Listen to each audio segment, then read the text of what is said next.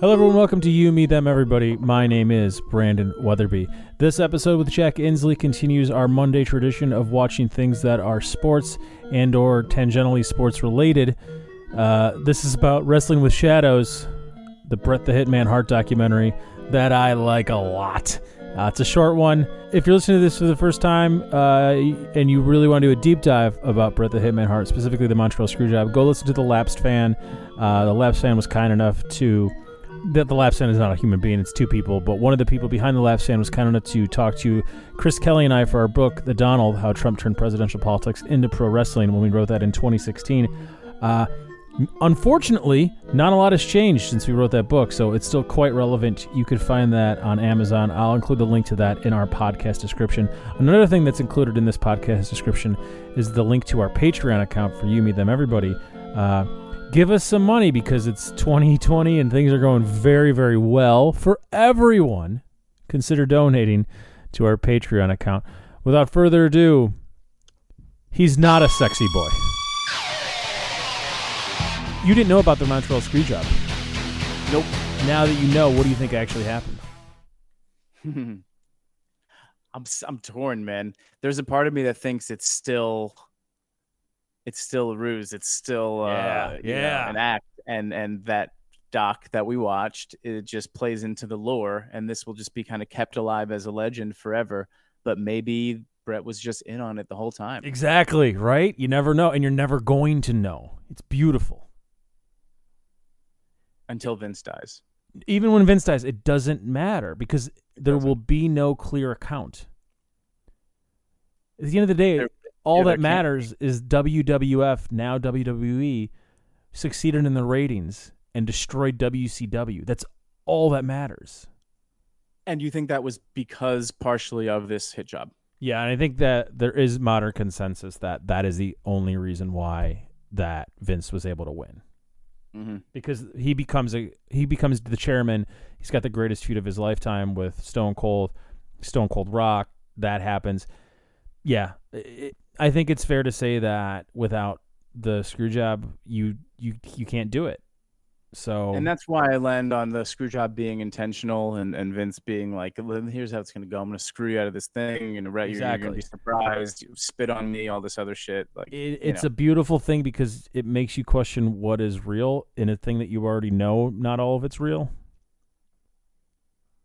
But then Yeah. and it also makes you wonder why am I watching this? Indeed made me wonder all of that. And it's it, there's so many points that you could just laugh at because it's int- it's both intentionally absurd and unintentionally absurd and it doesn't matter. It it I I can't think of a more satisfying documentary because even though it's the score is laughably inappropriate, I love it. And it was made for Canadian TV, so there's this like sincere Canadian angle and watching it in the midst of the coronavirus and our handling of it versus their handling of it, everything the people in the parking lots are saying is unfortunately incredibly accurate 22 years prior. It's just it's of the moment in a way that is very depressing. Yeah, I agree. I agree. And it, I mean, we've talked about this. I was into wrestling as a young kid, so Mhm. I vaguely remembered all this stuff. But um, Bret Hart is just the Hart family. I, I had no idea there were so many of them. Oh yeah. uh, we learned about his dad, who's also a professional wrestler. Um, it's weird, man. It's one of the weirdest documentaries I've ever seen. Yeah. It's so I love it. So thank you for putting up with it. I loved it. I enjoyed it. Do you think I- it qualifies as a sports doc?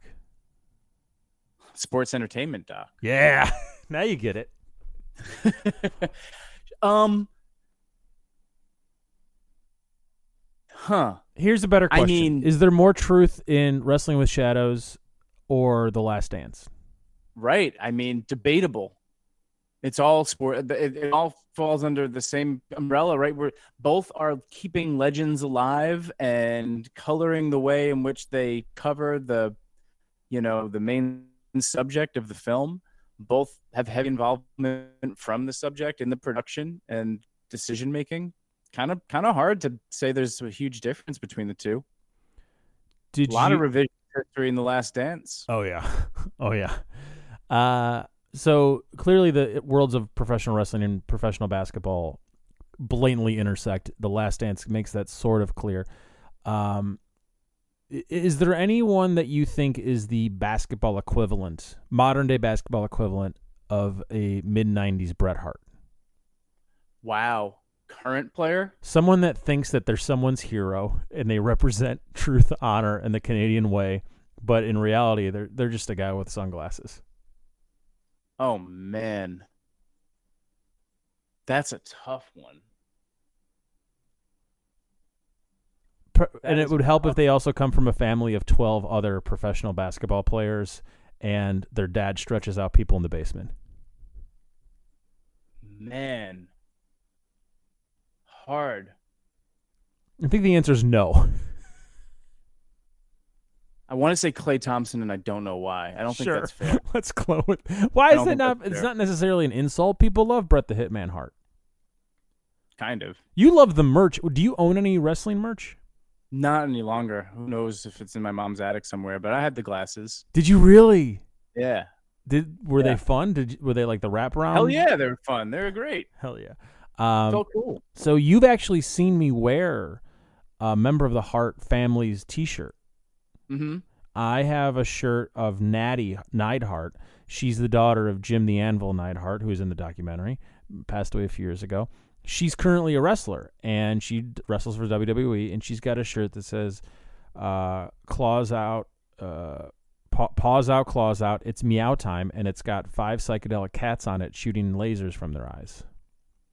Wow. So that's a current wrestler which makes me want to know what you think of the fact that since this documentary the Harts have never really stopped working with the McMahons well, that supports the theory that uh, the Montreal Screwjob was an inside job. Yeah, yeah, yeah, yeah, yeah. You know what? If we want to make another Last Dance comparison, I think the flu game and the Montreal Screwjob.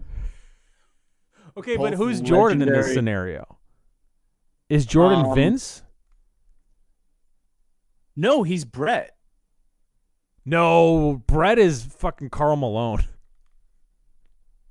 Mm, oh, because he loses. Because well, no, he loses. Okay. Absolutely. Oh, so then maybe you're right. Or maybe maybe Jordan is Shawn Michaels and he's like, I don't know, I just had a bad pizza. Yeah, that could be.